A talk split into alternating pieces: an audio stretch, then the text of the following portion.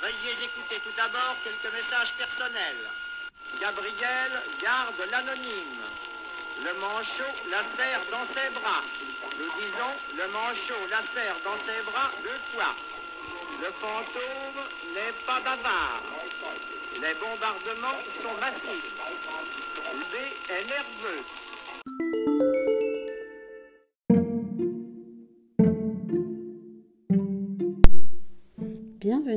Dans cette session consacrée aux podcasts, leur intérêt et leur utilisation dans une progression pédagogique.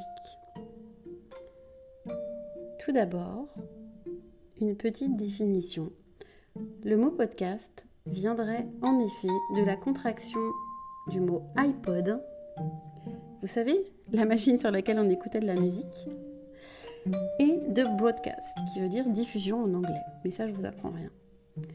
Ce mot a été utilisé pour la première fois par un journaliste britannique dans un article du Guardian en 2004. Bien évidemment, l'année suivante, Apple s'est emparé du terme et l'a rendu public en l'introduisant dans la toute nouvelle version du logiciel iTunes en 2005 qui permettait notamment la synchronisation avec l'iPod. Alors à l'époque, il y avait 3000 podcasts de disponibles. Et cette année, en mars 2021, on en comptait plus de 2 millions.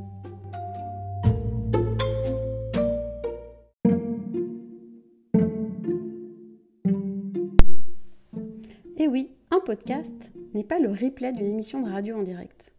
Un podcast, initialement, c'est un enregistrement voulu et souhaité, construit. Les podcasts, ça fonctionne comme Game of Thrones ou Glee. Vous avez des saisons et des épisodes. Mais à la différence des feuilletons radiophoniques, les sujets, même s'ils peuvent porter sur une même thématique, sont bien souvent d'ordre sociétaux. Les propos sont scénarisés et mis en musique. Et un épisode peut contenir des interviews, de la musique ou des enregistrements audio.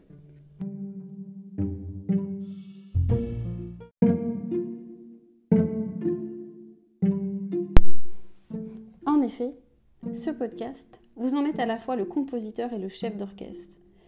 Et ainsi, comme pour l'écriture d'une partition, vous allez créer des couplets et des refrains, des petites musiques vocales pour chanter aux oreilles de vos auditeurs et de vos apprenants. Mais alors, me direz-vous, pourquoi un podcast et pas un enregistrement vidéo par exemple Ou même un texte à lire aux apprenants? Eh bien, comme toujours, toutes ces méthodes sont complémentaires. Et puis, nombre d'entre nous ont une mémoire auditive.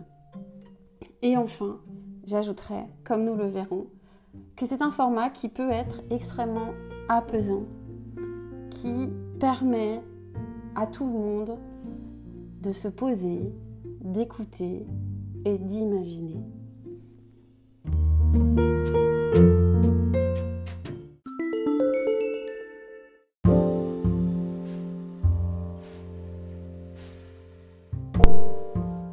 Une séquence pédagogique, le podcast a plusieurs finalités.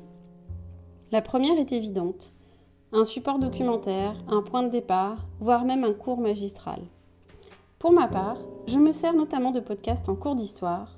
On aime tous, je crois, écouter des histoires, alors celle autour de l'histoire avec un grand H. J'ai d'ailleurs pu noter que ce format audio avait un effet apaisant sur les apprenantes et apprenants, comme lors des lectures offertes.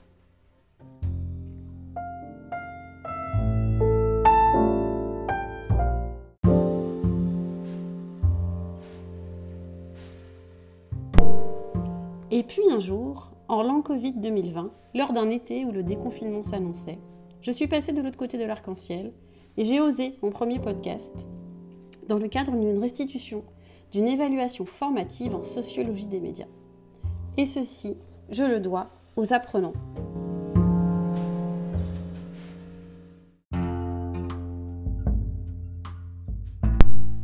Je leur avais en effet demandé une restitution de leur choix autour de trois questions dont le sujet était leur vision de la gestion médiatique de la crise du Covid-19. En début d'année, lorsque j'avais rédigé ma progression, j'avais indiqué une évaluation formative en lien avec une actualité médiatique de gestion de crise. Je pensais alors au Brexit et j'étais loin de me douter que question gestion de crise, nous allions être servis.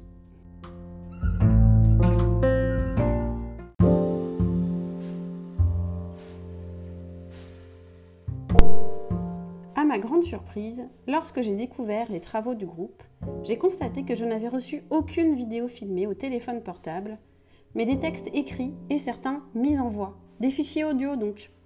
J'avais un matériau formidable à ma disposition.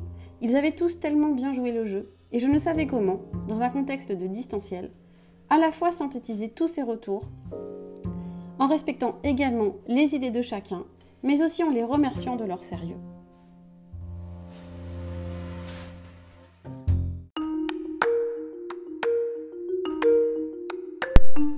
Et c'est ainsi que j'ai enregistré mon premier épisode, dans le cadre d'une évaluation formative dont l'idée m'a été soufflée par les apprenants.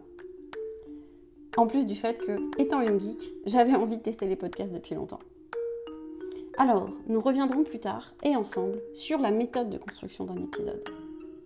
J'aimerais simplement ajouter qu'aujourd'hui, je développe d'autres épisodes autour d'une situation de correction de devoirs de type DM, DS ou bac blanc pour laquelle je me sers du support podcast comme prétexte à un déroulement méthodologique à appliquer pour les autres devoirs ou examens. Ainsi, l'apprenant peut réécouter s'il le souhaite et lorsque c'est nécessaire, le podcast qui reste disponible pendant les deux années de sa formation. Enfin, une autre utilisation est celle d'une extension sous une forme plus ludique d'un élément fondamental d'un cours magistral. J'ai ainsi réalisé un court épisode consacré aux sources académiques grand enjeu de la méthodologie du mémoire, de recherche appliquée.